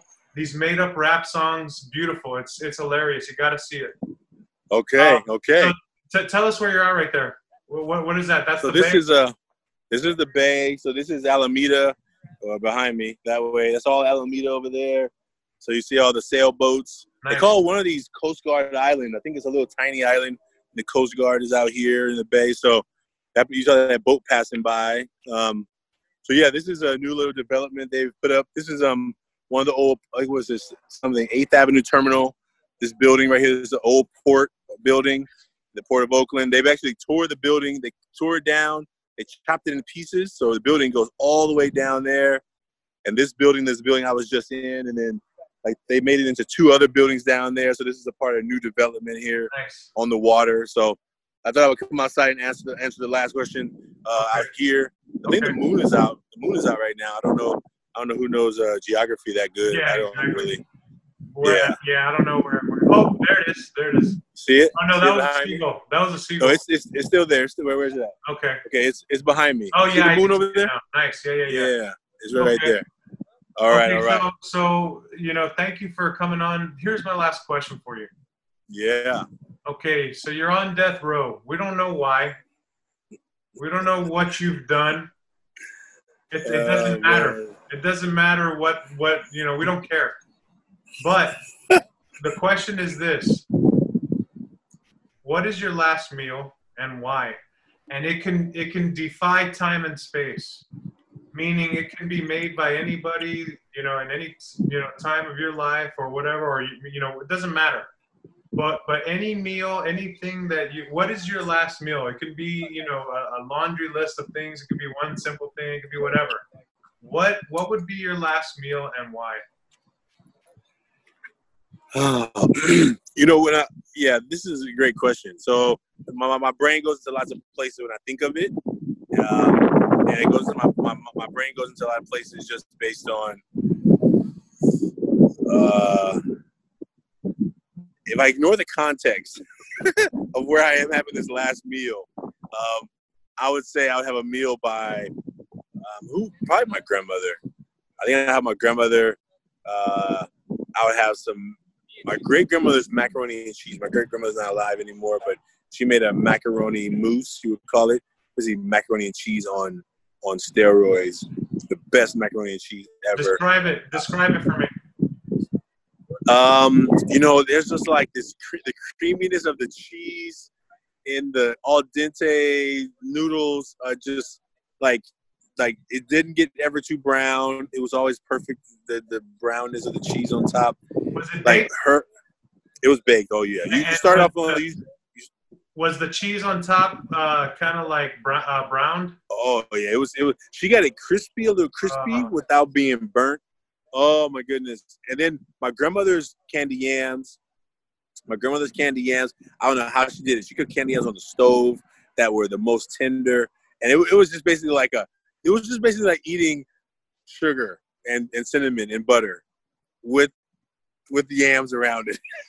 I'm like, I need some more of that syrup on there. Put some more of the, the syrup on the on there. You, you got. She's like, I can't give you all the syrup, baby. You gotta give these some for other people. I'm like, just put one more one more spoon, and it would just be like that's you sop it with the biscuits and the oh my gosh, it would be some greens, some collard greens. Uh, it would be some uh, eh, the chicken. You know, I mean, I'm trying to think who my family could really just throw down some chicken. It, would be like a soul food, and the dessert, dessert, dessert, two desserts, and two desserts. Oh, don't forget the macaroni. Don't forget the potato salad. Potato salad, absolutely incredible. It has to have egg in it. it. Has to be creamy. That's what that's that's what important. It has to have sweet pickled egg, sweet pickles, sweet pickles, pickle relish. Um, not too many celery, not too many onions. It can't be crunching on all that again. Just nice, amazing potato salad. And mayonnaise Uh, and- based or mustard based? Oh, mayonnaise based. That's that's how we do it. That's how we do it in, in, in Arkansas, Little Rock. Okay. And then dessert. Grandmother Graham. My grandmother just she don't play. She don't play. Peach cobbler. My grandmother could have a crust. The crust on the bottom was crispy. The crust on top was crispy, and it was just gooey in the middle. I'm like, I don't know how she ever did it. Like it was just like it wasn't gooey crust. It was like like you were like, "I'll give me more crust." Like you still like crush all other people's pieces because the crust the crust was almost better than the peaches. I don't know how she did it. It was just soaked in deliciousness. So that was that was and potato and, um, and potato salad. My mom, my mom's my mom got the potato potato pie. Sweet potato pie. My mom that that's my mom. I think I don't think anybody else can can do. I'll do my mom on sweet potato pie. But oh, we forgot the dressing. You gotta have dressing. You gotta have dressing, not stuffing. like dressing. cornbread, cornbread, dressing Cornbread or dressing. Oh, dressing? you gotta cornbread dressing without a doubt. And you gotta use the the juice from the turkey that was cooking off for the last three hours in the freaking man, This is fat. man. talk. This is fat. That's what. I'm talking about. That's what I'm talking about. Fat talk. That's what I'm talking about. oh, that's great. I don't. I don't know. I don't. I, I guess now we know where that flour and sugar addiction comes from. Oh, we know where it comes from. I'm, I'm clear. I'm 100% clear. And, you know, some people, you know, when I go to these FA meetings, the Food Addicts Anonymous, you can't talk about food. Like, you can't because you could trigger people. So I just feel myself, I feel my, my, my heart rate raising right now after saying all those words. So now I need to go figure out what I'm going to have for dinner. I need to go make some keto, some keto mud cake. Uh, a keto mud cake is what you. it can't compare, but it, it it will have to do tonight because I feel like a like some cravings happening right now. I- i- it, was there anything? Was there anything left in that meal you didn't describe? Oh my god! Th- nothing else fits on the plate. Nothing else fits on the plate. The plate is already full. You you can't add more of that plate. That's that's just. But no, that's that's about it. That's that's all I need. I mean, that's Yeah. that's all we have. We we That's- already full. That You know sounds amazing. It sounds great. I can tell you're salivating. And and I, I, I want to tell you, thank you very much for for letting me interview you on Fat Talk. I look yeah, forward, man. I look forward to you reaching your your your goals We're your, gonna do it. with your million mask movement, with Yes. your with your health, with your weight loss, Yes. and and everything that you're about. Uh, I'm a believer, and so uh, thank you for your time. Thank And you. until next time, brother. See you. See you, fat talkers. Thank you so All much. right. Peace. All right, we're back, ladies and gentlemen, all 82 of you. Hey, uh, 83. What happened? 83. lost one already? yeah, we've already somebody unsubscribed. Um, we're back from from that interview with Ashanti Branch that I was fortunate enough to to conduct yesterday. Um, with he, he took some time out of his busy schedule um, uh, with his efforts. He's got a lot of different projects, and and uh, he's an awesome guy. I hope you enjoyed that interview. And uh, the the theme for this week's uh, podcast on Fat Talk is um, it never stops, right? And the idea is is that you know life will continue to to to move forward. Nothing stops. You you've got to be fluid. You've got to be am- amenable. Frank is talking about has uh, talked earlier about um, about changing with you know the the regulations with his business uh, as things um, move forward as things evolve with the corona. He's he's talked about how his diet has evolved and and that sort of thing. And and and so you know i'm doing things similarly right? Right. in that uh, you know my my uh, my profession has evolved uh, from from you know working directly with people to a distance uh, learning in um example model. And so um, you know recently uh, both of us took a, a little trip and and and so I know that that you know at first glance the the the um, you know somebody who might be judgmental or even if your own even if you're thinking in your own mind should i be doing this type of thing um, comes to mind. But the idea for me and and correct me if i'm wrong in your in your arena or your uh, life is um, sure it's a risk. It's definitely a risk to go take a road trip in the middle of this pandemic uh, meet up with family, some of whom might be um, compromised immune wise, um, and converging to to enjoy each other, to celebrate each other, to reconnect. Um, you know, to in in my case, to fish and to enjoy. You know, um, to have this you know opportunity to break away from whatever it is that you were dealing with back home Right. and and using that as fuel to get to the next occasion where you can not think about the the the the things you have to carry the burdens you have to carry the obstacles you face every day and that's what that trip served for me and my family where we're at now is we've come back after engaging with all these people from our family and or truck stops whatever right and the idea is is Say, what uh, are you doing at the truck stops? getting gas, baby, getting gas. no glory holes there. Yeah, exactly. Yeah, glory holes, dude. Exactly. And uh, You're working your way back. exactly, I just needed some gas. I need some gas, Gary. anyway, so so the uh, so the idea is is is that now serves a purpose. Right. That is in my mind and in my heart and in my uh, spirit, so that I can make it with whatever it is I'm I'm dealing with until the next to the next tense Right. that you that you have. What what what was your recent um, getaway and and and uh, and did it also serve the same purpose for you? dude 100% i i uh uh my father-in-law and my mother-in-law uh ever since this started like that's like the small group of you know my small circle with my family and then my in-laws are like kind of the only people we've been really hanging around with i've seen my dad a, a handful of times my mom a handful of times um but uh, we spend a, a good amount of time together because they're totally isolated you know so uh, for father's day we got a, a room in uh, rockport uh, to go fishing, a little condo, a little two bedroom condo, condo for a couple nights. Uh, Mary had gotten me a, a, a new uh, kayak for Father's Day, so I wanted to go. It's a motorized one. It's pretty cool, you know. Yeah. So uh, is it a know, one one person or two person?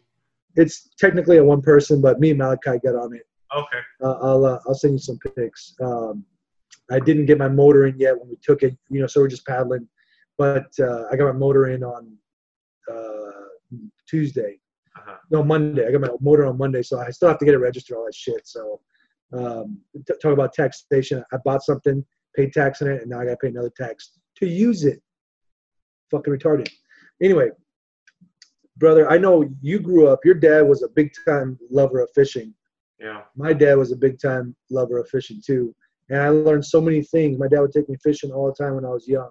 And man, that you want to talk about how to teach a man to be a man. You do that in fishing, in my opinion. Uh, you know, uh, only because it's like it's learning how to be patient. You know, it's learning how to deal with uh, you know getting your your rods, your lure stuck, or your your gear stuck in the. You got to cut your line, and you know you lose your favorite lure, whatever. Um, it's you know it's that old adage of you teach you know you give a man a fish, you feed him for a day, you teach a man a fish, you feed him for a lifetime. And I, and I feel, dude, I love fishing. Like to me, fishing is like soul reviving. You know, whenever I feel like shit, all I can think about is fishing. Like I can't wait till I can fish full time. You know what I mean? Like I just can't wait, man. And, and so for me, that's like recharge, man. I, I I got up at I mean, I don't get up at four o'clock for anything except fucking fishing. That's the only thing I get up for at four o'clock in the morning when I get my bait. Everybody still asleep. We were fortunate the condo we stayed at was a private a private 150 foot fuck or a 50 yard pier.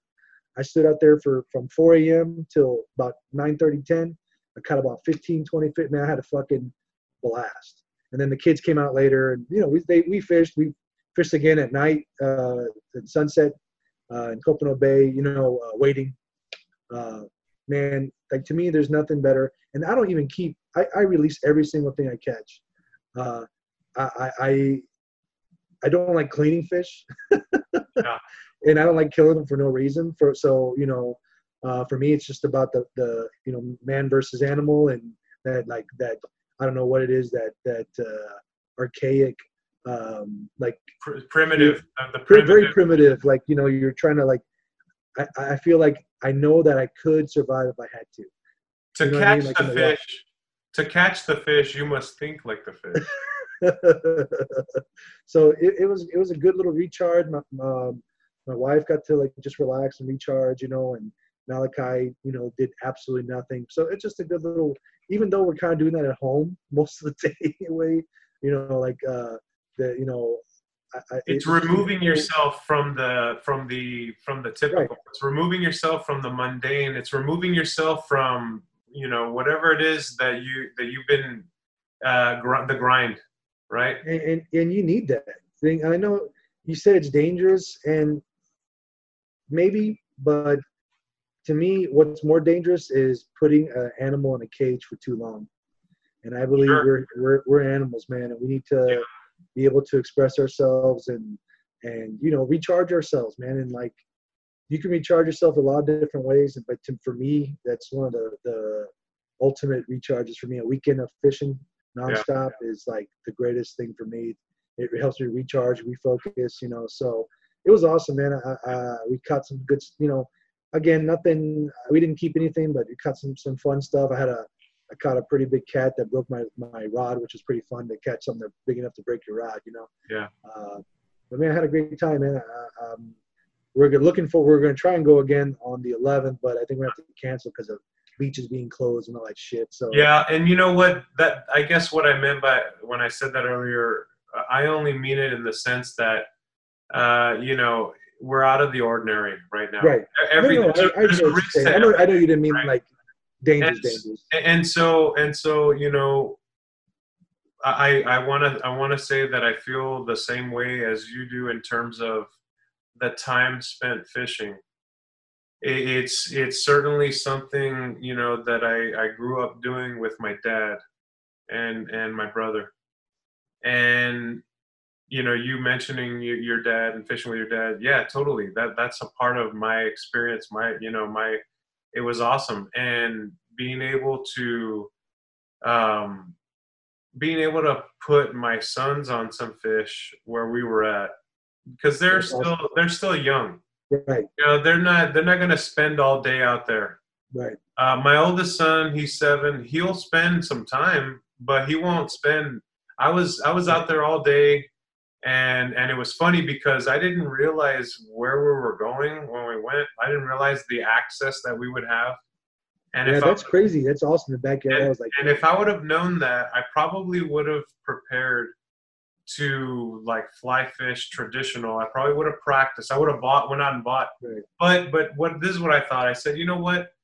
It, it's like you're saying. You know, it's it, it's it's more of the opportunity to do it, right?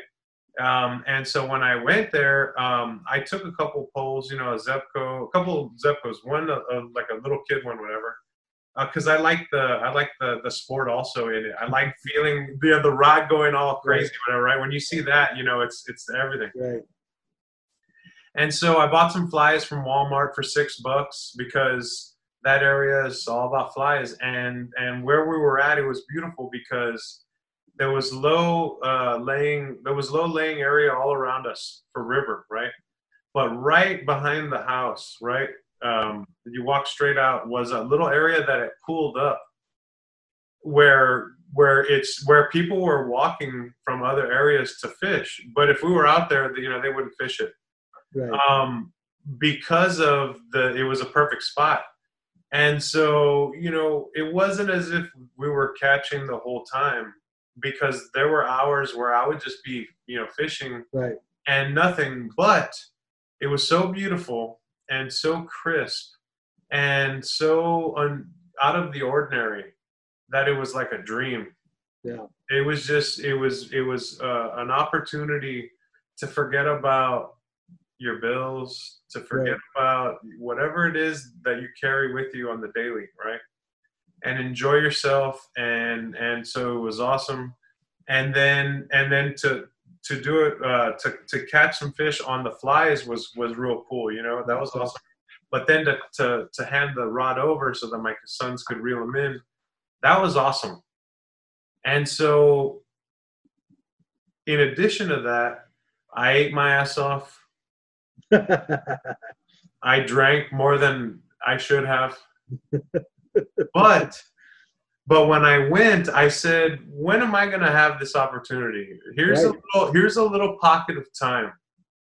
And you know, I, I'm just I'm I'm just I'm I'm thankful that I had that opportunity because I know that whatever it is that we face in the next you know two months three months six months 12 months 18 months whatever you know at least we have that memory at least we have that you know there's nothing you know there's no saying no telling where things go right Right. we have no control over that shit Nope. and so and so we had that opportunity to to um, we had that opportunity to um, remove ourselves to to recharge and now you're facing your obstacles and i'm facing my obstacles with a renewed a renewed energy um, with some optimism right? And and basically accepting the fact that it it never stops. Right. and so you need those opportunities to to to you know to to remove yourself right? And so you know maybe in the past there was different there was different food that was eaten right? Uh, in terms of you know uh, how you, but instead now it's cauliflower pizza instead now it's you know being more mindful about the bread you're eating despite the fact that you're eating more bread than you normally you know whatever. And so this is what i this is what i said. I said uh, because before i went on this trip i had also i had also um, cut my foot and i couldn't run for a few days. So there was some extra time tacked onto that. And i said you know what? I, I know that my trajectory in terms of my health pursuits will remain the same but having this opportunity that won't always be there. So don't beat yourself up over whatever it is, whatever weight you may gain or whatever, right? And so I, I I've said I'm not going to weigh myself for a month. So I'll weigh myself August one. That'll give me uh, four weeks, you know, the month of July, to right the ship, to deal with you know returning to work, to deal with you know whatever it is that comes up as a result of whatever you know going traveling whatever. Um, you know whatever whatever it is that we have to deal with. And and i i, I feel like um, i feel like that's within reason. Yeah. you know um, not beating yourself up over the your coke zeros or your cauliflower pizza or this that or the other. I mean i think that i think that all of that plays a role and the fact that it never stops you know that concept i remember um, i remember my my dad saying something at some point in his life where something had happened. And like he was like god dang he's like man you know just one thing you settle one thing and the next thing fucking pops up. Right. that's that's life right?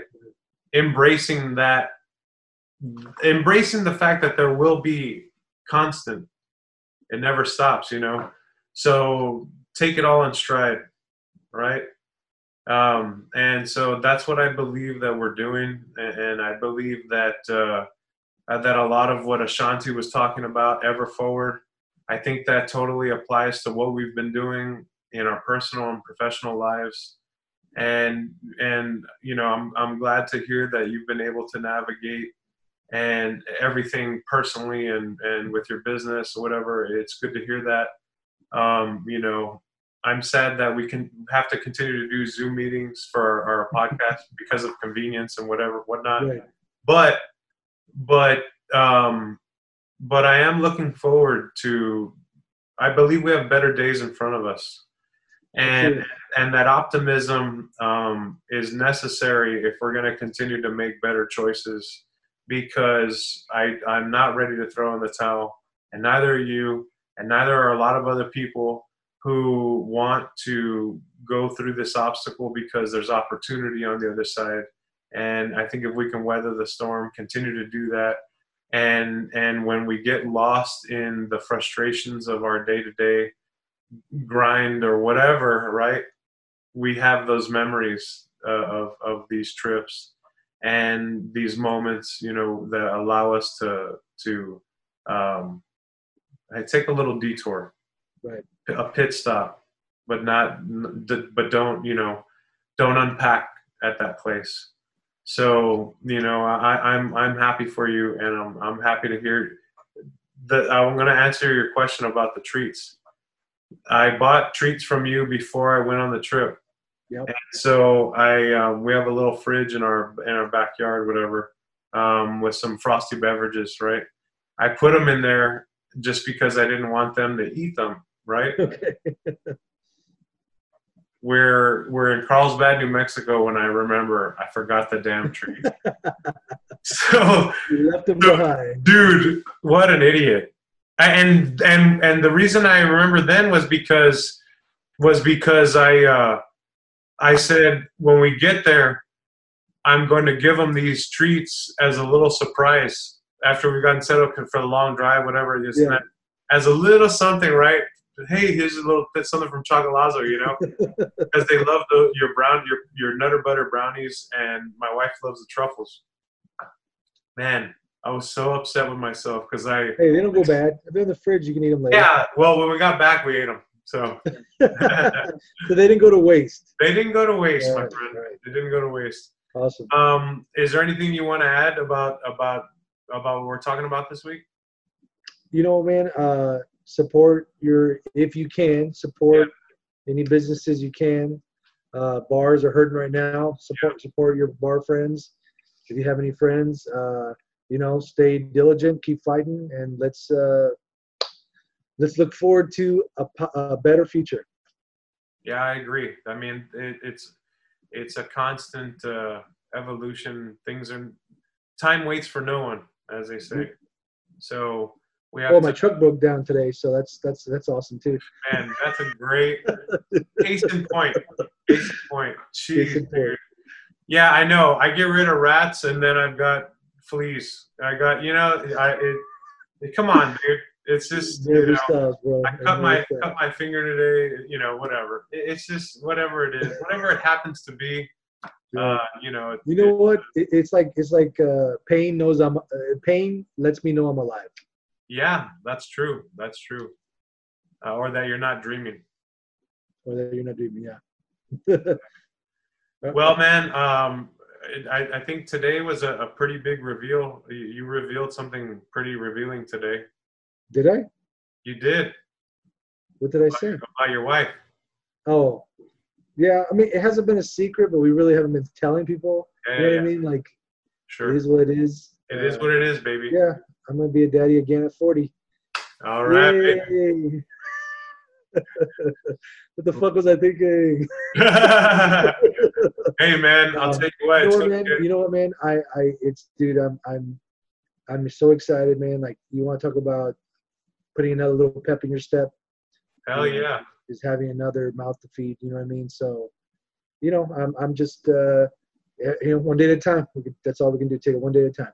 It's gonna be. It's gonna make you better. It's gonna make. Dude, I'm fucking hungry. We're, we're, we're right in March. We signed a lease to open a new play, a new location with a new concept. Uh, it's under construction. We're probably gonna be done in the next, you know, cou- couple weeks with the build out. We're probably not gonna open yet. We're just gonna kind of wait till we can have like a real proper opening, which might be another month or more, you know. But Yeah. uh, dude, we got a really awesome concept. This is gonna be our biggest project yet, as far as we put the most money into it. It's gonna be, it's gonna look great. It's gonna be a great product. Uh, we're like gonna be franchise ready. You know what I mean? Like it's gonna be awesome, and I'm fucking motivated, baby. I'm fucking excited. That's awesome. I'm That's excited. great to hear, dude. That's awesome. Uh, maybe uh, you know maybe if you want to get uh, if you need any taste testers. you're gonna have a friends and family tasting party very as soon as possible. All right, As cool. soon as it's safe to get together, Yeah. we're gonna have a special invite only. And Nice. guess what? You're on the list, buddy. All right. I was gonna say, please, please at least describe what it was like for everyone for me. I'm joking. I'm joking. We will let you know how it went. I'm gonna make some organic. I'm gonna make some non-dairy stuff. It's gonna be a little bit of something for everybody. Does- Just that's just a little teaser. It's just a little Little teaser. teaser. Little teaser. It's gonna be sweet shit. We're, you know what? I'll, I'll put my foot down right now and say, we are the, the the king and queen of sweets in San Antonio. I will fucking say that with confidence. Nice. But this is gonna be the next level for us. That's awesome, dude. And I must also say, your facial hair is is on point. I've never I'm- seen you with I- with uh, that type of look. It's been a while. I haven't grown it out probably in a good six, seven, eight years. But um, you know, it's it's yeah, it's still I don't like it a lot. It, it, I No, a it's good. Thank you. Thank you. It's good. I like it. It's uh, It's I about haven't, halfway, haven't, uh, almost haven't there. quite, haven't quite placed it yet. Uh, what what it reminds me of, whatever. But and, and I will also. I, I I believe you're right. You guys are the the king and queen of uh, sweets in San Antonio. That's cool. We're trying, baby. And trying. and, and I'll tell you what, man. Um, we're we're gonna move forward regardless because time waits for no one, baby. So. I- I'm I'm happy for your endeavors, and I and I and I think it's it's it's awesome, and I will support you as much as I can in whatever way you I can, buddy. I know you And um, and so on that note, you hear the music. That's it for our show this week, ladies and gentlemen. Thank you for tuning in. Special podcast this week. Want to thank Ashanti Branch for uh, spending some time talking about his movement, and and uh, I want to thank uh, my co-host Frank Coyalza for making time to come on and and and chew the fat here on Fat Talk. Mm, uh, that sounds delicious. Oh, it's delicious. I always chew the fat. Uh, so that's our show for this week. We'll see y'all next week or whenever it is we get together again. So you hear the music.